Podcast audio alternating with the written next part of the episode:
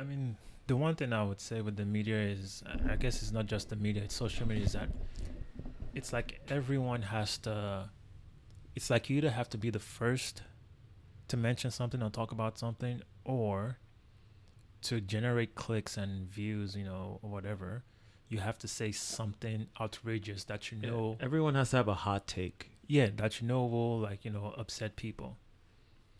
And and it's kind of sad to me because like I feel that if we really and I know you can't ask fans to take their emotions out of football. You it's just almost it's impossible. But when it comes to the transfer market, it's really so many moving parts and the fact that it's so early but the narratives are already set like 2 3 weeks ago um the narrative around let's say a club like Arsenal was completely different than it is now. And it just goes to show you, I mean, doing business early is very good like you said before we started um about you know getting players in for preseason and all that stuff but my gosh the, like i'm looking at the way people are talking about manu and we're still in june the, Yeah, it's yeah okay. If we talk on United for a second, uh, United, a lot of United fans are ready to pull out their hair and like you know just like you know kick up a fuss because I guess a lot of them are the impression that you know with them getting uh, uh Ten Hag from Ajax that he'll be able to bring you know pro- some of their best players with him, but then so far it seems like you know Ajax isn't playing ball with that narrative that some of the United Mhm. fans thought and and I, I think the what we're looking at now is I think uh, I think Arsenal recently put a bid in for uh, for their uh, center back slash left back Martinez, and then while United wants to buy um, uh, Antony, Antony f- from them, but the thing is Ajax have already sold a bunch of players, so yeah. they're in no rush to sell their remaining players. key players. Yeah, and so and so a lot of them feel pretty much felt that you know if they knew they were getting this guy before the season ended, why didn't they put in you know steps to get the players that he probably would have mentioned that he wanted? I, I think the thing with them too is that, you know, they're really beginning a new regime. And I was listening to a show where a, a United fan was talking about, you know, the fans demanded that a- a whole new bunch of people come in to handle the transfers. They come in to take care of the club, and as that process is unfolding, it's it's going to take significantly longer than one single summer window. And, you know, it's very easy for people, especially fans, to just feel like, oh no, they should just spend like last summer. They spent a lot of money last summer. You know, Ronaldo, Sancho, Varane, people everyone thought that was a great window. Um and people I feel like people forget that like the clubs that club has spent a lot of money. Like a hell of a lot of money. Maybe not the best, but They they spent they spent about the same amount of money as Manchester City has spent in the same amount of time. Like I think about a billion pounds. You know, the, well, like you said, the difference is that know, City had a plan with who they were buying, while United were like just buying for the sake of buying. right. And also, so I guess C- City had a plan much longer. You know, before Guardiola came in, they had already like started building towards him coming. They they got I think one of a lot of the people working in behind the scenes from Barcelona. They brought Mhm. them into City. Yeah. While with United, it's it was just like you know just throwing money at the problem. Yeah, it's it's people with um a, a commercial backgrounds running footballing operations, but but they they are changing. You know, a lot of those people behind the scenes. The the only thing is that fans are, will need to understand that just like I would say Arsenal fans, you know, have had to wait a few years just to even have a window where they can buy first before selling because Manu is going to buy players. The issue now is just that they they have to sell um, a bunch of people, you know, uh, first that's just the difference in the strategies. And also, when you have a new Well- manager like Ten Hag, um, he's s- trying to impose what he wants and type of players that he yeah, wants. Like, I, I still don't think United need to sell first. Their, their brand is so big that you know they've never really needed uh, a sugar daddy like Chelsea did. yeah, They they could spend a hundred million on a player, just like Chelsea could, and you know, and you know they'll probably make a lot of that back from you know from shirt sales, commercial revenue, and all that stuff. So, because yeah, because look, they've spent the same amount of money as City without having, without being a state-owned club, mm-hmm. without having a sugar daddy. So, that that's I- I think people seem to forget yeah. The, the brand power is yeah, is mighty. United, United is is a is a Is I a don't know, mammoth. Is yeah, a, is a mammoth in the football world. like- yeah. So i it's it's just pure pure bad bad management. It, it, I guess a lot of it comes back to them not realizing that uh, when Ferguson left, like the only thing keeping United at the top was pretty much Ferguson's magic. Because I remember that last team that he won the Premier League with, that was not his best United team. There were a bunch of average players in there that were held together by Van Persie's goals. I guess Rooney had started playing in midfield then. I think, I think it was Ferdinand still playing. I'm I'm not sure.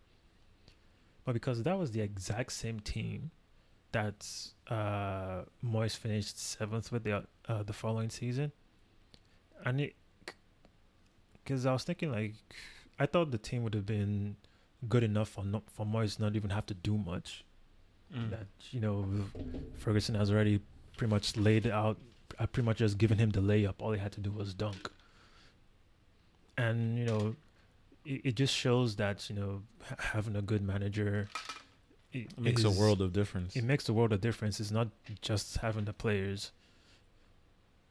Yeah, um, I, I completely agree with that. And Um, and so the the one thing they, they never should have given Solskjaer or made him the manager. Looking back right now, when he was brought in as an interim manager, they should have just kept him as the interim manager for those remaining months, and actually gotten uh, uh, a world class manager at that point. Well, well, that's why um, you know, when Ten Hag was coming in, he he demanded that he would have a lot more autonomy, um, and he will be able to bring his own people in. And and Manu themselves have realized that, you know, the way they've run things, like the like technical director, sporting director, all those kinds of positions, uh, those positions are so key that um they influence what's happening on the pitch and they, they they're having to change those uh backroom staff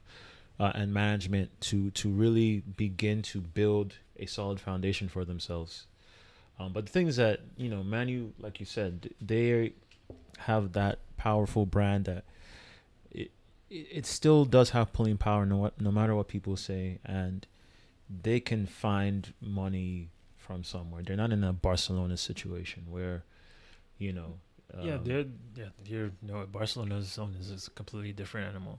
Uh, But I think they've learned their lesson where they're not just gonna spend money, because I I think if this was a few seasons ago, the 80 million that uh, Barcelona was asking for De Jong, they would have probably paid it. yeah. Or, or maybe not paid it right away, or maybe they would have still dragged it out to the to the end of the window the same way the uh, Maguire transfer went, and they just ended up paying it.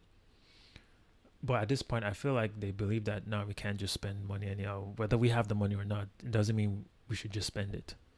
yeah. So And as painful as it is to realize those things, it's it's probably it's the first step to really building a foundation. Um, yeah, it's you know it, it's the growing pains. Like you know, uh, I remember like I was saying when Ferguson first left was when I saw a lot of people were were saying to some of the young United fans who had only enjoyed all those years of winning. I said, "Oh, now you're going gonna know what it's like to be a proper football fan." Yeah, because you know their entire lives was then was uh, was them winning, and I guess you could say the same thing to the, some of the young Chelsea fans as well, who you know started following Chelsea around the time, maybe around like 2004, 2005 when they first started winning, and now that their sugar daddy is gone, you know, they have to be. I would say you're not coming back down to earth, but they're no longer in the. I, in I the would say w- with Chelsea, it, it seems a, a bit. Um, I'm more 50-50 on that. I uh, it could go either way, really. But the Todd Boehly, they haven't signed anyone yet. Um, but Todd Boehly, Yeah, the they new, haven't signed anyone yet, um, but you know, they've also had a lot of back, uh, backroom staff people. I think. Yeah. Petr Cech just left. I think Yeah. the lady who was actually uh, Marina via something. yeah, she was the one handling a lot of their transfers, and apparently she was the one handling the Sterling transfer. But then now she just She's left, left, in yeah. the middle of it. So th- they're really like changing. Like Todd Boehly, the the new one of the new owners, is coming. I think as the temporary um, Yeah, he's like sporting director. temporary and- sporting director, and He's- he's, he's, like, handling negotiations by himself. Like he just handled the um, uh, Lukaku back to Inter uh, negotiations to make sure that the they were able to get the loan deal um, for eight million euros um, plus add-ons and uh, full coverage of his salary. So I, I think as as huge as a loss that is, like he's like everywhere. He's like he's trying to handle because Chelsea is going after Raheem Sterling. Um, he is uh, trying to lead those negotiations too. So I think he's trying to endear himself to the fans and the club. Um, it it does remain to be seen whether all the backroom changes that they're making is going to have a great reflection next season. The thing with Chelsea is that they they have a decent foundation. They have lost some players. They lost their best defenders um, in this uh, transfer window, but they still have a good team. So it's not like they're gonna fall off the face of the earth. And if they do get Raheem Sterling, which I think would be a great move, like no, Chelsea's not gonna fall off. Like I said, uh, what Abramovich has done there has pretty much cemented them as uh, as as Premier League royalty. mhm. So they're they're not. I mean, they're not gonna win as frequently as they did, but they'll still be, you know, in the top. In the top, I guess. Top four, top five, whatever you want to call it, of uh, Yeah. of the English league. Uh, I think uh, Todd has already made himself well liked by getting Lukaku out of the probably yeah. because a, a lot of Chelsea fans wanted to see the back of that guy and the fact that he's going to Inter. They're like, you know what? And I guess they would like it because they feel like you know we've handled that early rather than have him just there. And so yeah, because it could co- be a huge long saga. yeah. And yeah. So now they can you know concentrate on what they need to do. So now they're going after Sterling and uh, De Ligt. Um, so at the late, I also saw another rumor that they're also interested in taking Nathan Ake from City as well. Mm. Um, yeah, uh, Jules Koundé and Nathan Ake are two defenders that they want to get in. Uh, T- Tuchel likes them, and uh, negotiations with Juventus have begun, according to Fabrizio Romano, and they're also um, looking to let Hakim Ziyech leave with uh, AC Milan because they're interested in in bringing uh, him in. So they they have a bunch of priorities, um, but I'm curious to see how how they move this transfer window and and you know by the end see if it would have been a good transfer window for them. I say that because you see how there's a lot of movement going, but if you notice how like it's the English teams who are doing most of the spending. Well, um, I was actually discussing that with a friend of mine the other day. He's a Juventus fan, and um, we were talking about uh, Pogba leaving to um, Juventus on a free from Manu, and uh, I was, um, you know, detailing my gripes with the Serie A and gripes. yes, legitimate gripes with What gripes do you have? with Serie A and um, La Liga clubs because, uh, you know, um, recently there there were some deals that were set in place for them to take our certain Arsenal players like Fiorentina were meant to uh, buy Torreira. Uh, I believe they had an obligation to buy him after his loan deal, but that deal somehow fell through for some reason, and um, and they're not willing to to put up the money, and also um, for um, Hector Bellerin, he was on loan at Real Betis, had a really good season there, and Yeah, but that's a La Liga club, not Serie A. no, I said La Liga and Serie A clubs. Oh, okay.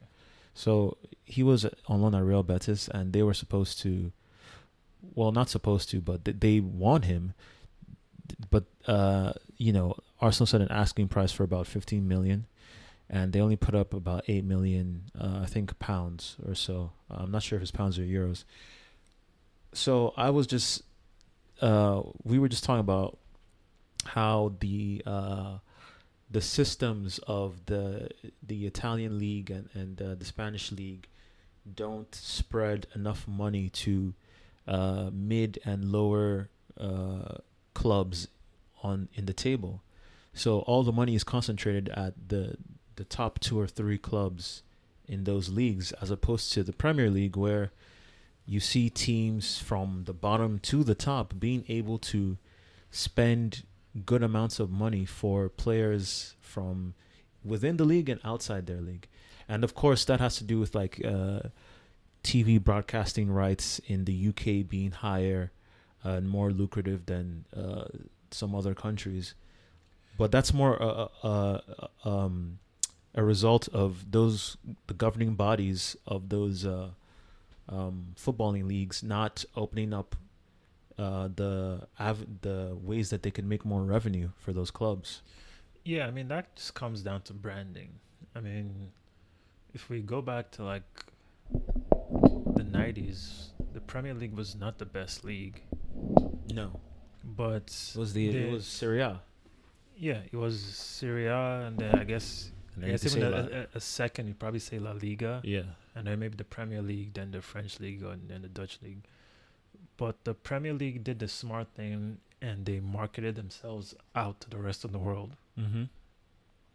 while you know well you know while Serie A was winning the Champions League all La Liga was winning the Champions League and stuff so they were smart they and, and back then they weren't advertising themselves as the best league but they were advertising themselves as okay you want to watch football you know watch the Premier League and so that's why part of their uh I guess notoriety or their fan bases grew all over the world and and also and, and um that, as yeah, and then that was able to get them more broadcasting rights to other countries. And when they said, okay, we have fans here, we have people here who want to watch this, you know, you have to pay us this amount. And in conjunction with that you know or originally you had to have you could only have a few um foreign players in a premier league team um early on i think that changed um with the premier league and when they were able to open up the premier league to more international players that also brought with that more increased the level. yeah, it, it increased the, the the quality of the league, but it also increased the viewership from other countries because those players were bringing in fans from different parts of the world. So that also helped um, increase like the number of people viewing, and then in as a result, the the TV rights and also the the, the good marketing that they they've done around the world. So yeah, um, they definitely took a lot of good steps. Um, and I think another problem that these other leagues have um, is that most of the broadcasting uh, money goes to only a few clubs. So Yeah, the it- the lion's share of, of the money um, is not spread evenly or well between most of the La Liga clubs, like your your Barcelona, Real Madrid, and then maybe um, Atletico will get most of the money, and then it'll start to trickle down. Juventus earns a significant portion of most of the broadcasting rights. And then in Germany, Germany is even worse with Bayern taking a huge percentage of, Yeah, of all the TV money. to be fair, Yeah, that's How who people want to watch. yeah, how many games in the in the Bundesliga do you watch that doesn't include uh, include Bayern Munich? It's the only time I really watch the Bundesliga is probably when Bayern Munich is playing Dortmund, or maybe if they're playing Wolfsburg or or something. It's, and it, the same thing applies to. In fact, when it comes to La Liga, the only time people really care is when a, a Clasico or the Madrid Derby Yeah. is going down. And then the the French league, not even Messi is merely making people watch it that much. I mean, I don't know because PSG actually had a record-breaking year in revenue um, since he came in, and I know that's mostly from shirt sales. yeah, that was from shirts. I mean, for his first game, yes, they had a huge viewership, but Messi didn't have a good year. no, but he's he's still Yeah, he he's still gonna sell shirts and stuff. He- the same thing applies to Yeah. uh, Ronaldo and stuff. I, I mean, I- I mean, those are two players that have shown that, like, you know, be, based on what they've done in the past, they're forever cemented in uh, uh, in football legacy. Yeah, it's just um, a very um, I think something that other clubs needs to. Be, be, the reason why I brought up was because it, it it irked me that we weren't able to get these kind of deals that didn't involve too much money to be done. Well, you Um, know, a lot of these leagues, uh, they're still suffering suffering from the fallout of uh, uh, of the pandemic. I mean, everyone is suffering. Premier League has Yes, they are, but suffered. But you know, first of all, they weren't making as much money as teams in the Premier League, so the Premier League was always going to bounce back a lot faster than the rest of them. Yeah, Because uh, I remember when uh, during the pandemic, the first league that came back was the Bundesliga, and uh, I found myself watching the Bundesliga because like I I needed that I needed that football fix, like I needed Yeah, it in my yeah. veins. But as soon as the Premier League came back, pff, I dropped that thing faster than uh, than a hot stone. It was Yeah, no. Um I agree with that. So yeah, they just need to to find a way to to market themselves better and to to be able to find a way to get more money to the to the clubs um mid table and and lower. Cuz I think it'll it'll make selling our players easier. That's really what I care about selling. It- It'll make and, and also not having the play Arsenal players on stupidly huge wages, as well. Well, that's something that um, with this new regime, Arsenal have finally, after several years, been able to get under control. Um, and it was a painful process because they had to cancel certain contracts of um, players on big wages like Aubameyang um, and a couple like Ozil, um, etc. But getting those wages off the books and also bringing in new players, but not on ridiculously high wages, has um, created a much healthier uh, wage bill. Yeah, that's. I mean, that's just Arsenal. You know, I guess finally fixing the their bed before they lay on it. I mean, a team like Un- United doesn't have that problem. Because They do have that problem. Well, eh, they have that problem, but they can afford it a lot more than Arsenal could. Uh, Yeah, but it's it's still something that, like, you know, they're currently in this saga of the, the Frenkie De Jong saga right now, where you know every day, every week, it's will they, won't they get him, this that. yeah, I but that's think- not. Be- but that's not because they can't afford him. Yeah, but um, I think they they just don't want to f- feel like they've been taken advantage of, like they did with uh, uh, Harry Maguire.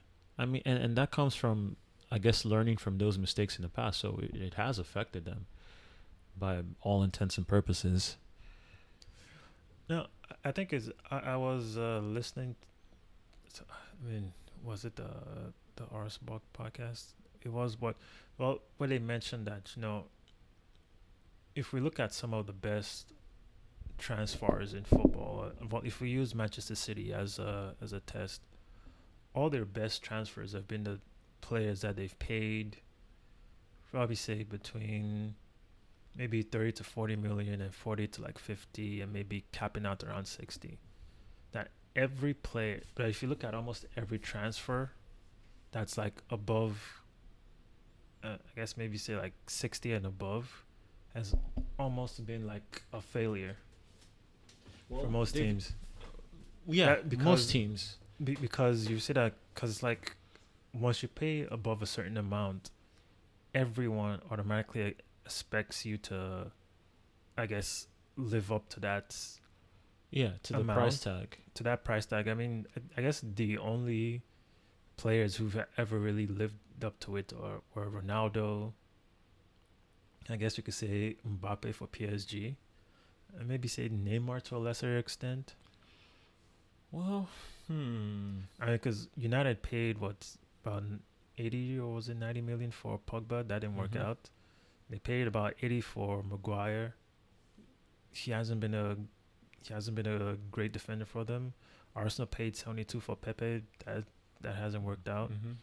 Chelsea paid uh uh pretty much what was it almost a hundred for The Lukaku. King's ransom. that didn't work out. They paid was it how much was it that they paid for Kepa? It was I think it was About seventy something. Yeah. Uh, that hasn't worked out. I mean, yeah, they paid about I guess But- seventy but- for Kai Havertz. Uh, he's been I, good, I but think not great. um you know, uh clubs at least some clubs are trying to create a balance where you can balance the books so that you can have like maybe one really big signing in the window so that um every every transfer is always a gamble so whenever you make that big marquee signing uh, with a lot of money, if at least you your um, books are, are balanced, then it's not going to have a crazy ripple effect for the next five years, and and make the rest of your transfer business and um, difficult, and also won't destroy your wage structure. So I think some clubs are definitely learning um, that better. Um, but moving on, uh, there's a bunch of other deals. Uh, Man City have agreed a deal for Kalvin Phillips from Leeds, and uh, that yeah, I was surprised that the, the amount was that low. Honestly, I yeah yeah yeah yeah. I thought because when I look at the amount of money uh, that the Leeds is asking um, for Raphinha, you know, Kalvin Phillips is basically you know part of the pivot, the the engine of that team, and it's not just that he's a local boy. He yeah he grew yeah up yeah yeah. there. He's been there his whole life. You'd think the English tax also would have Exactly, the English tax. Would That's the one. played a bigger part in that. But you know what? Uh, Man City never put themselves in a position where they're they're needing to overpay for uh, a lot of their targets. Um, that said, it could also have a ripple effect on, on the Raphinha deal that Arsenal is looking to close because they put in a bid. They put in one bid that was turned down. I think it was around thirty-five or something, and uh, reports have come out that they put in a new bid for Raphinha. I mean, it, it was always going to have uh, have an effect, but it comes down to our. Uh, I mean, we don't know what's going to happen in the next couple of weeks because it looks like Barcelona are waiting for United to pay the money that they want for uh, De Jong, so that they can use that to pay for Raphinha, I believe. I don't actually believe that. Um, I think that Barcelona. What, well, uh, let me finish my point because because I feel like stuff like that, a lot of lots of teams do that when they're like in a similar position to to Barcelona. So you know that they're waiting for like for all the dominoes to fall into place. hmm So because you know, all the rumors we heard was that Barcelona is where he wanted to go to, and that personal terms had already been agreed to Barcelona. And I think that if Leeds had gone down, I think they were ready to sell him for about 35, but then Mhm. Leeds end up staying up. So, you know, uh, so that threw that out of the water. So, it, so the, the thing I'm thinking for that when it comes to Raphinha himself, if Barcelona can't go for him, is would he be happy if Leeds price him out of a move? He- well here's the thing um there's a lot of moving parts to this because barcelona themselves are in a bit of a quagmire if uh even if they get the money for de jong from manu they still have much bigger obligations uh that they have to fulfill. Number one they have players on their books that they can't even register. And the La Liga uh, f- financial fair play rules are, are very strict, and they are in, uh, like they are in a bad financial position. I know that they're trying to um, um, sell some certain rights. I can't remember the story exactly, but to, to be able to free up 700 mil or something like that. But the thing is, they're trying to. We've also heard that uh, they're in negotiations with uh, Dembele to resign. If they resign Dembele, then they're not gonna go for Raphinha again because it'll be cheaper for them to do that than spend a majority of that De Jong money on Um, Raphinha. And also, they're trying to get Lewandowski, um, and uh, Bayern Munich isn't going for the the thirty to thirty five mil that they've uh, bid for him. So th- there's other key thing positions and, and things that uh, Barcelona have to fulfill that are more important than the Raphinha deal. That's why I look at it that they have other things, unless of course to them, maybe to them they'll rather do the Raphinha deal, get rid of Dembele. Um, but then getting rid of Dembele, they're not going to earn as much money because he's just been on the operating table. He hasn't played that Yeah. much for them. I don't think.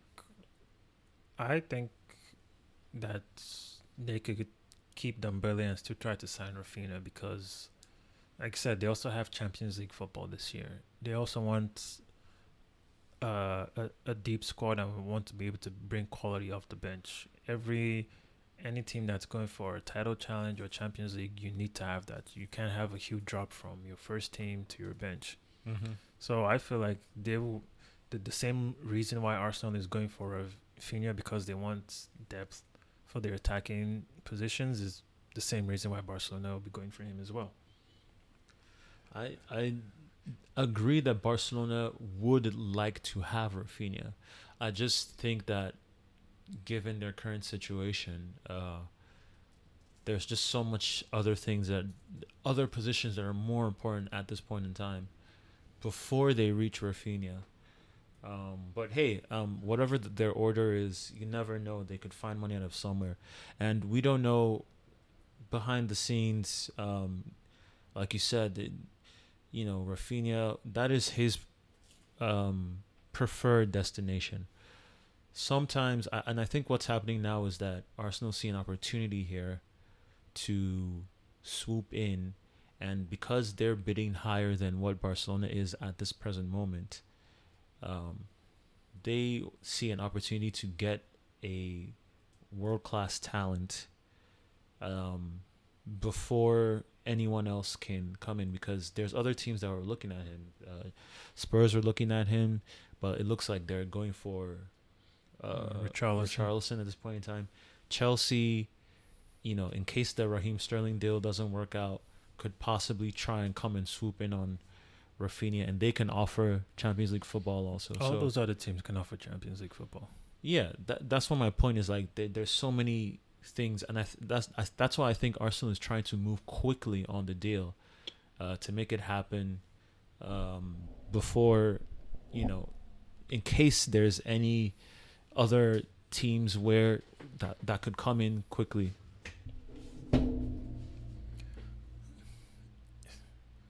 Yeah, it's like uh, there's a lot of irons in the fire for this one player. Yeah, it also looks like uh, Real Madrid are looking to extend uh, Vinicius Junior's contract, which I think is a really good thing for them. I mean that that just makes all the sense in the world. Yeah. And honestly, who's if someone wanted to buy Vinicius Junior, Real Madrid could easily just say give us a hundred million, and that would scare off anyone. And at the same time, I don't think he would want to leave. Mm-hmm. He he just won what I think he just won the Liga and the Champions League. There he's a he's enjoying life, and he and to be fair to him, he's come a long way since he first got there. Because I, I thought I honestly thought that they were gonna get rid of him when he first got there because he just wasn't clicking. But they kept with him and, and it worked out. Yeah. Um. You know, he's gonna be. If anyone tries coming for him in the next couple of years, going to be worth like ridiculous money. Um. No, I think the only way. I mean, he- I'm I'm not saying that Real Madrid would ever let him go. No, no, no. No, the, the one- thing about Real Madrid is if Real Madrid see that a player wants to leave and there's somebody somewhere who's of equal level, they will let the player leave. They're not Mhm. like Barcelona who would put in something crazy like a billion euros as a release clause because they're, they're scared of their players leaving. Mm. I mean, yeah, I mean, uh, it's why we keep sharing about Real Madrid. Uh, uh was what uh, Galacticos, because they. The one thing I can say about Real Madrid is they firmly believe that no player is bigger than the club. Mm-hmm. When Ronaldo was, was ready to leave, they're like, okay, thanks for the memories. Deuces. They they don't hold on to players past when the players they it, it, it look it was Barcelona that was crying that uh, Messi had to leave. They really were. Um, Yeah, uh, who's that young Spanish player that's there? Uh, is it Gavi or something? Like they signed and, and they put like a billion euros uh, as his release clause to scare off anyone wanting to buy the seventeen. which is insane. I was like, what if things don't go right and he just decides, you know what, I'm just not gonna renew my contract Yeah. so that I can leave whenever I like. Like to me, that's still one of the the things that just pisses me off about the structure at Barcelona. I was like, you shouldn't be scared that these players would leave. If you are this big of an institution, like as long as you keep winning, they're gonna want to stay. Mm-hmm. And and unfortunately, you still need to bring in money to, you know, to uh, clear the books or you know. anything that if you sell this player, you could, like I said, you still have the a La Masia where where they bring up uh, their young players or just go buy someone else. Hey, well, that's why I think they're in a lot of the uh, really huge financial mesh that to- they're in right now. Uh, uh, like to me, I, I think they were never thinking of life beyond Messi. No, that they they were not at all, at all. Um, and Which to be is- fair, Messi was not thinking too far ahead until problems started at Barcelona. That's when he, he had to really look. No, but I, I think it's different for for him because he's a player. At some point, he's gonna retire, even if he stayed at at Barcelona for the rest of his playing career. At some point, he was going to retire, but Barcelona showed that they were not thinking about that at all. Mhm. To them, Messi was probably going to keep playing until he was forty or fifty. Well, yeah. Um, that that's why for me, I, like just tying back to that, uh, De Jong, De, like there's so many things that it could influence, like we were saying, um, and and in years past, uh, Barcelona would, I think, just go out and, and buy Raphinha if they wanted to, but they have to think smartly at this point in time um, than before, which is why they're still negotiating with like Dembele and, and other things like that. But anyways, uh, moving on to a Real Madrid player that is now going to the MLS, Gareth Bale Gareth, mother loving Bale. is going to LAFC. I mean, very interesting deal. Um, I guess he turned down opportunities in other places in Europe, and now he's gonna be. Yeah, I think he turned down Cardiff City and uh, I can't remember the other team. Um, yeah, I don't know what other team it was, but I was surprised. Um, I didn't think he would come this early to me because I, I feel like he could still play in Europe for a little bit. But hey, I mean, I'm sure he'll earn a king's ransom in LA. Um, a lot of commercial opportunities, and he could go play golf. Yeah, I mean, they did ask him once that where does he like to go, and he said one of his favorite places in the world, and he said the beaches in L.A. So Yeah. he's close to that. I mean, he signed a one-year contract with an option to extend. So he joins uh, Chiellini from from Juventus, uh, and their first game could be uh, uh, El Trafico. El Trafico? Yeah, uh, LAFC versus uh, LA LA Galaxy. yeah.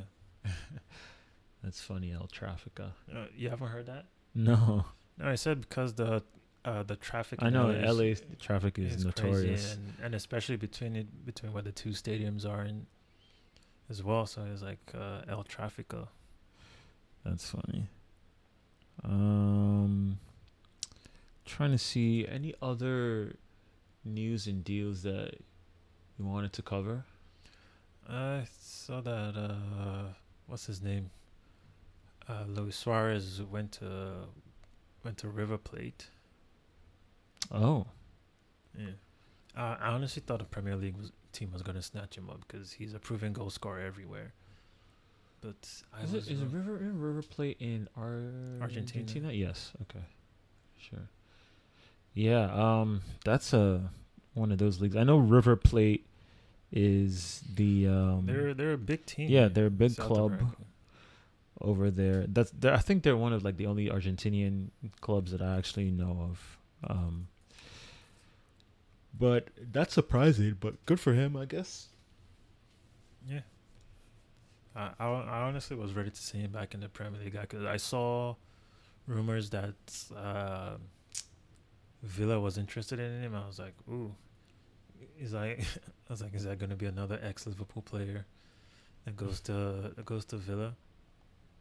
But then maybe they probably thought of it and thought the optics just weren't good. And I think he's like what, he's thirty five or thirty six. I'm, I'm not sure. Yeah, that'd have been weird. Um, not that it'd been weird seeing him in Villa. It would just been weird that it's like they were getting on the ex Liverpoolers. Um, I think those were like a lot of the major stories. I, I think, uh, you know, if we, we touch on the Petr Cech um, story from Chelsea, a lot of Chelsea fans were really happy with the job that he was doing, even though he wasn't there for too long. I think like two years in that job.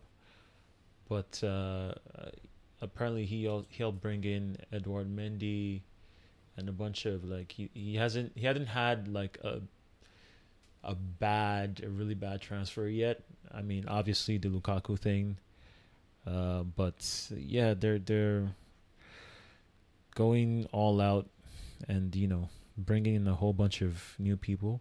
Uh, Arsenal officially unveiled Matt Turner, the MLS goalkeeper from New England Revolution, and um, it was. I think we did talk about that video that he did, um, where he was I signing jerseys for in his last game for the New England Revolution, and Some- ignored the Spurs jersey. yeah, I think some someone had like a Spurs jersey, and like he he was about to sign it, then he looked at it and he was like, "Oh, nope," and then he just like went away and said, "It was like that's disgusting." Yeah, a nice bit of banter. Yeah, it's endearing himself to the to the fans already. Um. So yeah, I think um, that's most of the ones that I've. Uh, I think we're bubbling up this week. Did you have anything else? Uh, not much. So Spurs are interested in uh, its defender Piero Hincapié. I've never heard of him. Uh, no, I haven't, but uh, I think he's from Bayer Leverkusen. But yeah, Spurs are also making moves as well, man. They're they've been getting the the players that uh, Conte wants. Yeah, I mean he's brought in Fraser Forster. Ivan Perisic and uh, Yves Bissouma. Um, so I mean, obviously two of those were free, and then Bissouma, I think they paid around uh, thirty or twenty something mil. Um, so I'm interested to see what they do. I know they're in for Charlison, and they're looking at they're looking at a lot of players that Arsenal are also looking at. Um, so let's see what happens. I know they've been trying to attract a another striker. I I just feel like uh, a lot of people don't want to have to play um, behind Kane or on the bench uh, with Kane in front. So we'll see who they, they do bring in there. And I think they um, uh, Harry Winks was set to move to um, oh I forgot which team it was, but he's linked with a move to another Premier League team, maybe Fulham or something. I'll have to confirm that. Yeah, it was that, and uh, oh, they also wanted Anthony Gordon from Everton as well. I think, uh, I think he's a decent player. he's a dis- decent player, and then you know I think that's a player that uh, Everton is gonna slap on some English tax on. Yeah, I mean, yeah, every club does. Um, Uh, yeah, and he's young too, so counts as homegrown.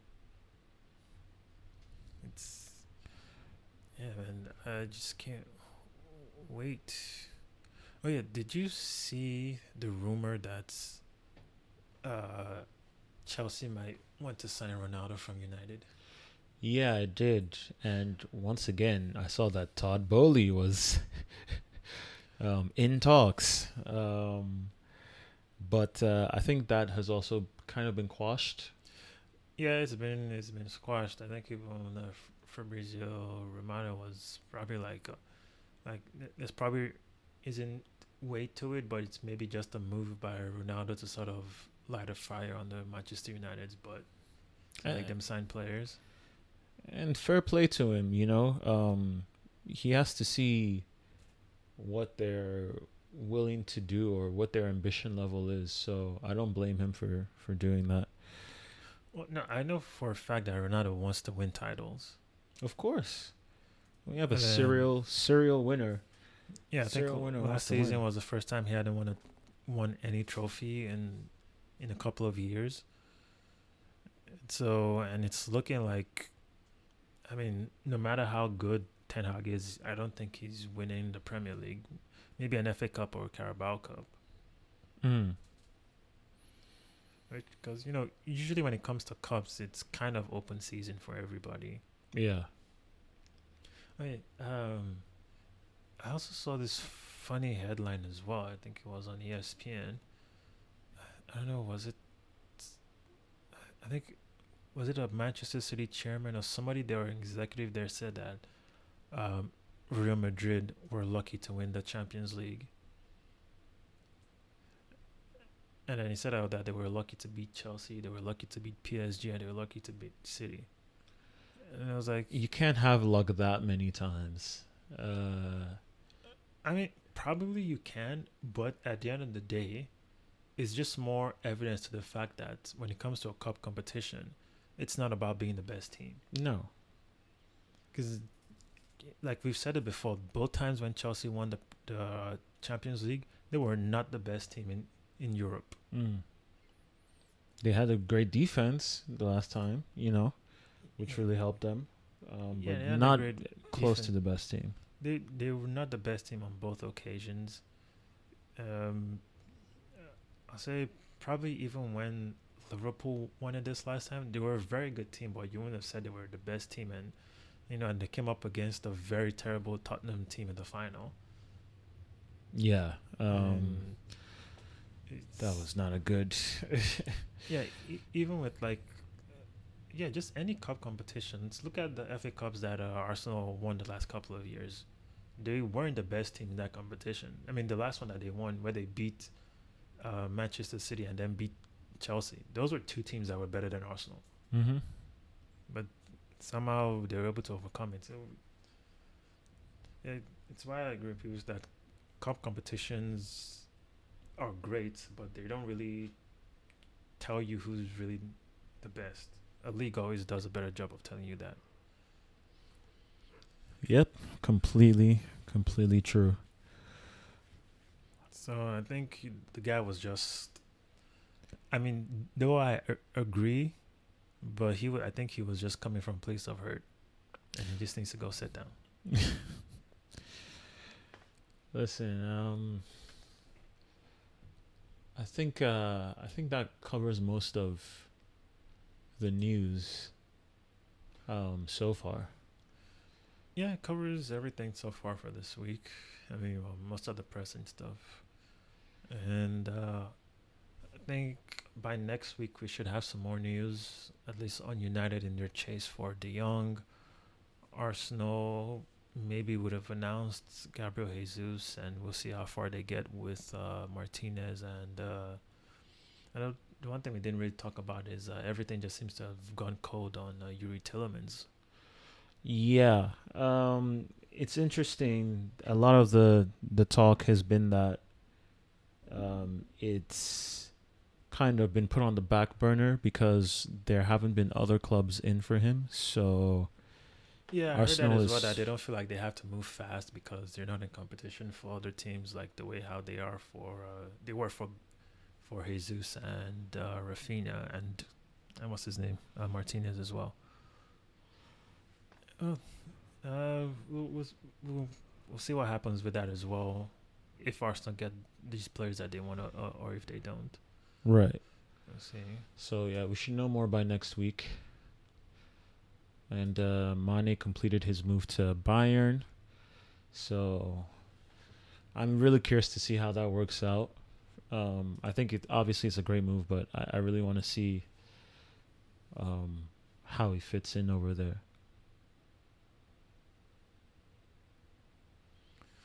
All right, everyone. Thanks for joining us this week. You know, it's uh, sort of low key and just a lot of speculation and stuff we're just talking about. But you know, that's what transfers is. I know we try not to be as clickbaity as most other places. I mean, listen, take everything with a grain of salt. Um, but yeah, that's uh, most of the big news for this week, and we'll be back again to see what's happening in the transfer market. All right, guys. Um, from me, see you guys soon. Yeah, and uh, I'm out as well. Take care. Talk to you later. Bye.